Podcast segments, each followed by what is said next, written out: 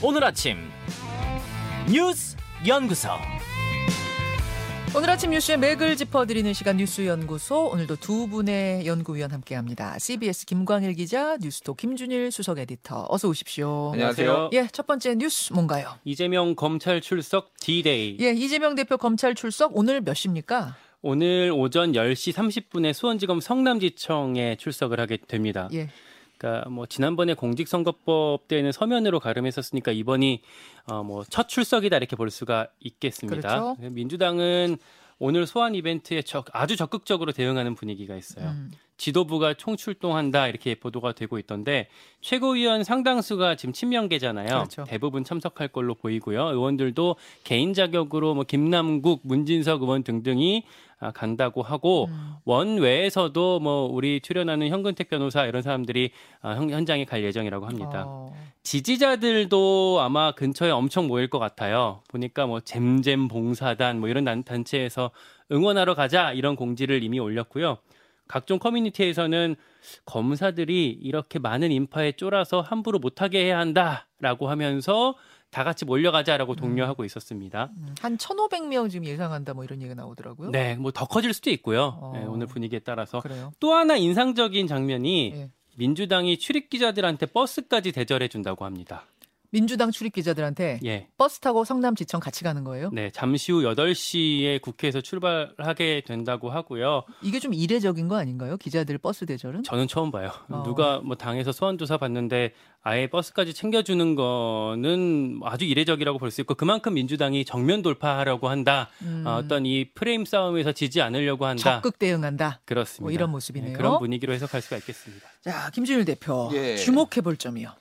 일단 뭐 내부에서는 좀 분리 대응론이 꾸준히 나오고 있어요. 그래서 박지원 전 비대위원장 같은 경우에는 이제 글을 썼는데 지도부가 동행하고 지지자들이 연호하면 국민들은 민주당은 민생보다 대표의 방탄에 전념하는 정당으로 규정하게 될 것이다라고 얘기를 하면서 과거에 이제 뭐 김동연 경기도지사 그리고 친명 좌장으로 불렸던 정성호 의원 뭐 이런 분들이 분리 대응하는 게 개인적으로 혼자 나가는 게 낫겠다 이런 얘기를 했으니까 이재명 대표도 개인이 대응하는 것이 낫겠다라고 했으니 그렇게 하라라고 이제 얘기를 하고 있는데 대다수 의원들은 사실은 아주 적극적 친명 빼놓고는 좀 관망 음. 방관 뭐 이 정도로 지금 봐야 될 것 같습니다. 이거에 예. 대해서 입장을 나타내는 게 상당히 곤란해할 것 같고 아까 뭐 김광 기자가 얘기했지만은 오늘 모이는 성남 집 성남지청 앞으로 모이는 인원 수가 꽤 될 것 같아요. 그러니까 그렇죠. 천 명은 넘을 것 같고요.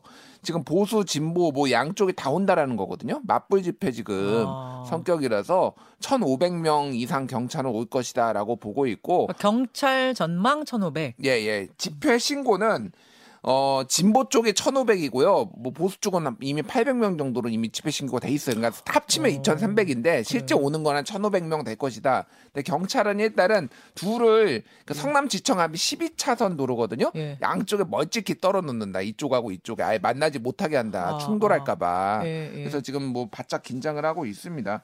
그래서 뭐 이거는 뭐 이제 뭐 여러 차례 나왔지만은 간단히 얘기를 하면 제3자 뇌물죄인데 제3자 뇌물죄 같은 경우에는 이게 조금 부정한 청탁이 인정돼야 되고 그거에 대해서 굉장히 인, 그 인지를 하고 있어야 되는 부분이거든요. 그러니까 이제 뭐 그 두산 건설의 용도변 땅을 용도 변경을 해주면서 그거를 이제 그 성남 FC의 후원금을 받는 거 이거에 대해서 서로 이게 이 부분이 대가로 줄 테니까 이거를 해, 해줘야 된다. 요거를 인지를 하고 있고 그거를 적극적으로 이제 했는지 여부를 검찰에서 밝히고 그거를 이제 변호하고 요 싸움인데 그렇죠. 예. 우리가 사실은 이제 국민들도 우리 청취자들도 잘 아실 것이 뭐냐면 박근혜 전 대통령 때그 음. 국정농단 사건 때 제3자 뇌물 혐의가 뭔지를 우리가 굉장히 많이 들었잖아요. 그렇죠.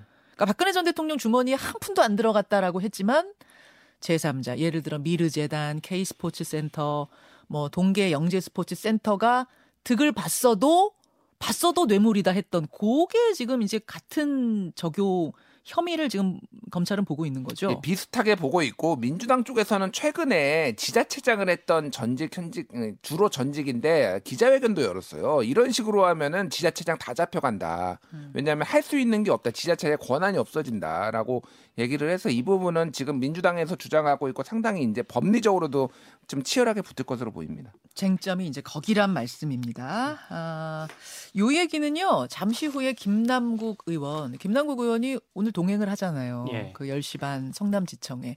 김남국 의원 연결해서 좀 더 자세하게 얘기 들어보기로 하고, 김광일 기자. 예. 어제 국회의원회관에서 한 그림 전시회를 놓고 해프닝이 있었어요. 네, 저도 어제 국회에 길 걸어가고 있는데 의원들이 막 비장하게 막 수십 명이 걸어오길래 이거 뭔가 음. 했더니 이제 이걸 갖고 항의 방문하러 가고 있더라고요. 음. 민영배, 최강욱, 강민정, 윤미향 이렇게 민주당 의원이거나 민주당으로 들어와서 이제 무소속이 된 케이스들 그런 의원들이 주로 이제 여기 나섰고요.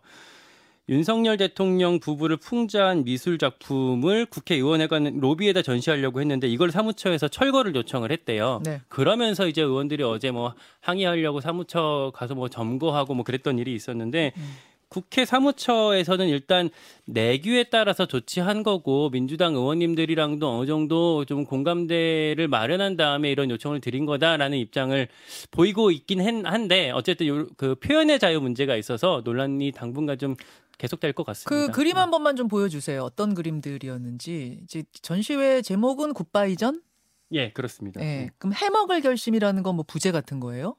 여러 작품들이 이렇게 전시가 준비되고 있었어요. 그 중에 한 그림의 제목인가 보군요. 예. 그 해먹을 결심. 그러니까 이런 내용들을 걸어놓고 전시회를 하려고 하는데 이제 그 전에 어 이건 안 된다. 네. 그 규정에 어긋난다. 음. 이러면서 이제 국회 사무처에서 철거를 한 거죠. 네, 그러면서 철거를 좀- 요청하면서 해프닝이 좀 있었습니다.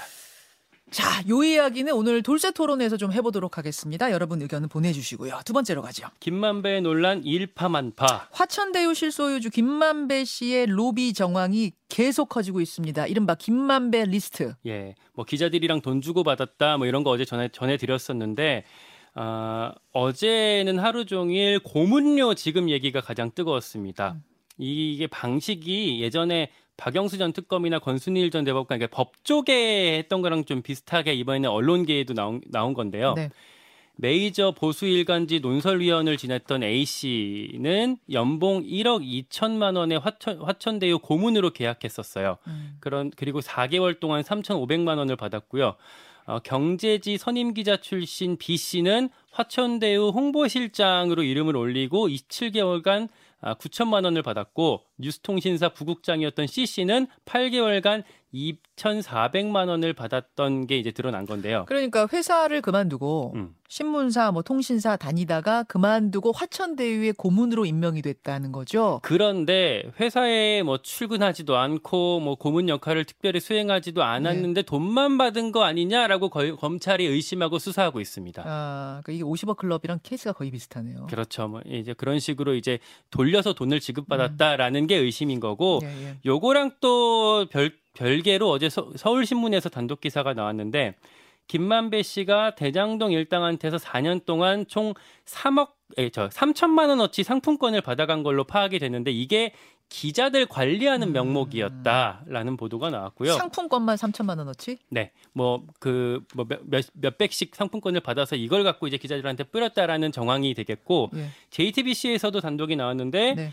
기자들뿐 아니라 당시 현직 부장판사였던 두 명 한테 어, 유흥업소 술값을 김만배 씨가 여러 차례 대신 내준 정황을 음. 검찰이 포착했다 이런 보도도 나왔습니다. 이게 좀 더 구체적으로 나온 걸 보니까 2인, 그러니까 두 명의 기본 400만 원짜리 세트부터 파는 음. 그런 술집에 그냥 김만배 씨 이름으로 달아놓고 다녔다는 거 아니에요? 이 네, A 판사. 네. 그 이름 대고 그냥 들어가면 들어갈 수 있는 거죠. 아 이게 뭐 뭐 뭐 더 확인을 정확히 해봐야겠습니다만 지금 드러나는 이야기들 의혹들만으로도 충분히 놀랄 노짜입니다. 네. 일단 김만배 씨가 이제 상품권으로 줬다라는 거는 4년 동안 3천만 원 대략 이게 맞다라면은 한 해 800만 원이고 예. 설, 추석 두 번 있다라고 보면은 한 번에 한 400만 원 정도의 상품권을 기자들한테 뿌렸다. 명절이 있을 때마다 뭐 대략 이런 추산이 나오는 거죠. 그러면은 뭐 100만 원씩 준 것 같지는 않고 10만 원짜리 뭐 20만 원짜리 해서 이렇게 쭈룩 뿌리면은 약간 이제 기자들 입장에서는 윤리의식이 결여된 사람들은 그냥 뭐 어, 주나 보다 뭐 이렇게 받은 이런 것들이 이제 물에 스며들듯이 계속 주면서 이렇게 관리를 해왔다 뭐 이렇게 이제 예. 생각을 할 수가 있는 것 같아요. 이때는 그리고 기자를 할 때인 거죠. 그렇죠. 기자를 할 때인 거예요. 기자를 할 때 기자 동료 동료 뭐 후배 선배들한테 상품권으로 10만 원 뭐 설에 추석에 이렇게 줬다는 얘기가 되는 거예요. 그러니까? 이선 그뭐 이제 머니투데이에 있을 때였는데 네. 뭐 얘기를 들어보면은 이 선배는 왜 돈이 많아서 이렇게 맨날 돈을 주지? 어. 회식하면은 돈 자기가 쏘고. 자기가 쏘고 맨날 그러니까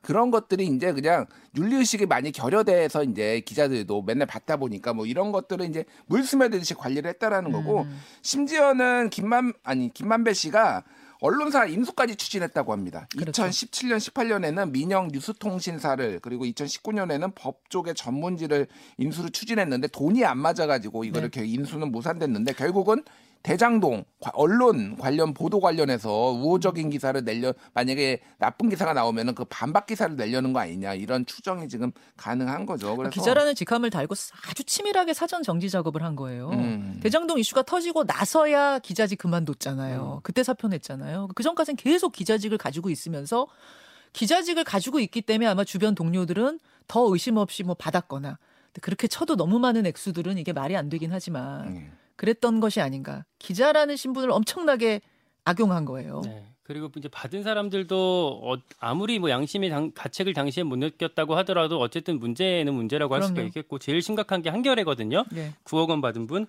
그 한겨레 같은 경우는 지금 사장, 전무, 편집인, 보도국장이 순차적으로 사퇴하겠다 이런 발- 입장을 이미 밝혔고요. 그러니까 책임을 지고 관리의 예. 책임을 지고 예, 아, 음. 이, 그런 입장을 밝혔고 제가 알아보니까 그 한겨레 해당 기자 같은 경우는 그 당시에 뭐 법조 반장, 정치팀장, 그 부국장, 그러니까 편집에 관여할 수 있는 그런 부국장 역할을 아, 그때 막 맡았었기 때문에 아무래도 업무 관련해서 이해관계가 또 같이 얽혀 있다 이렇게 볼 수도 있겠습니다. 자, 김가일 기자. 예. 뭐 지금 아 오늘 뉴스거리가 굉장히 많은데 어, 정치권 얘기도 잠깐 해보고 가야겠어요. 예. 어제 나경원 전 의원을 둘러싼 또 해, 해프닝이라고 해야 돼요. 뭐라고 합니까? 이야기들이 많았죠. 네, 일단 해촉 가능성이 있다 대통령실에서 뭐 그런 검토를 하고 있다라고 말씀드렸었는데 어제는 살짝 신중론으로 돌아섰어요 대통령실에서 만약에 정말 나경원 전 의원을 해촉을 해버리면 나경원 전 입장에서 전 의원 입장에서는 뭐 탄압받는 이미지를 딱 내세워서 진짜로 그 전당대회 나갈 수도 있기 때문에 있다고 생각해서인지 저, 좀 예, 저출산 고령사회위원회 부위원장 자리 해촉 말씀이죠. 그렇습니다. 네. 일단은 대통령실에서 살짝 톤 조절하는 분위기로 좀 돌아섰고요. 또 하나 어제 저 논란거리가 나경원 전 의원을 지지하는 청년 당원들이 국회에서 기자회견을 했어요. 네. 근데 그게 중간에 끊겼습니다. 아니 저도 그거 보고 있었거든요. 틀어놨어요. 아 이게 뭐 청년 당원 100명이 나경원 전 의원 출마하시라 이런 음. 기자회견을 한다고 이건 뉴스거리잖아요.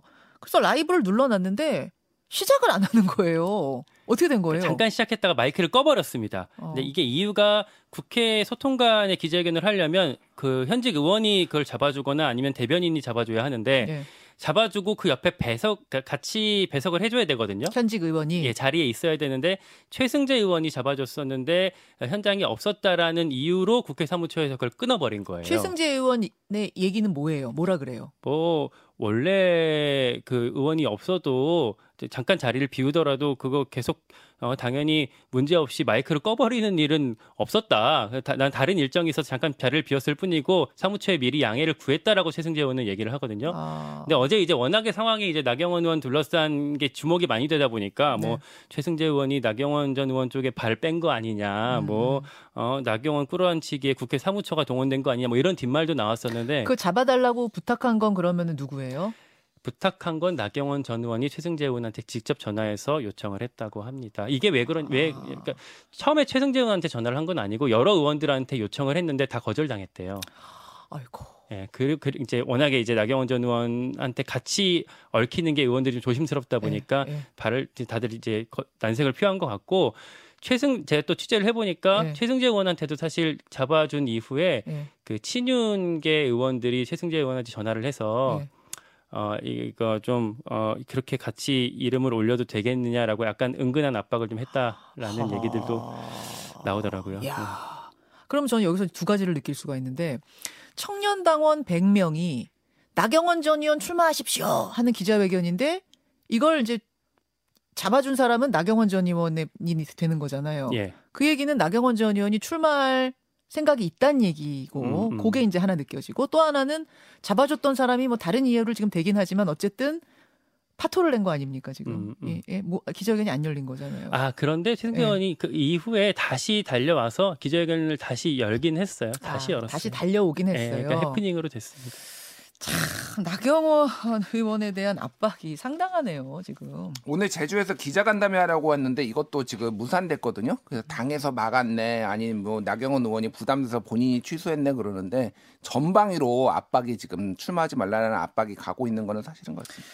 이 이야기 오늘 돌쇠 토론에서 더 얘기 나눠보기로 하고요. 어, 또 있습니까? 제주 빌라왕은 바지 사장. 수, 주택 수백 채 보유하다가 전세 보증금 돌려주지 않고 숨진 일명 빌라왕 바지 사장이었다는 얘기는 그동안 많았는데 이게 확인이 속속 되고 있죠. 그렇습니다. 그 빌라왕이 사실 되게 여러 명이에요. 한 일곱 명 정도 된다 얘기가 나오고 있는데 뭐 그 중에 한 명입니다.에 대해서 지금 그 이제 제주 빌라왕이라는 사람인데 그 배우로 지목된 사람에 대해서 경찰이 구속영장을 신청했어요. 음. 우리가 처음에 말씀드렸던 그 천백채 소유했던 김모 씨 아니고 예. 요건 지금 제주, 제주에서 사망한 정모 씨에 대한 얘기인데 그러면 지금 빌라왕들 중에 지금 사망한 사람이 두 명인 거예요. 예, 연이어서. 예, 예. 어. 어제 경찰청장 정례 기자간담회에서 나온 얘기거든요. 네. 경찰은 이 제주 빌라왕은 말 그대로 바지 사장에 가까운 경우였고 부동산 컨, 컨설팅 업체가 실질적인 조직으로 보인다라고 하면서 대표한테 영장을 쳤습니다. 이 이야기는 계속 따라가 봐야 될것 예. 같아요. 어디가 끝인지 모르겠습니다. 수고하셨습니다. 고맙습니다. 감사합니다.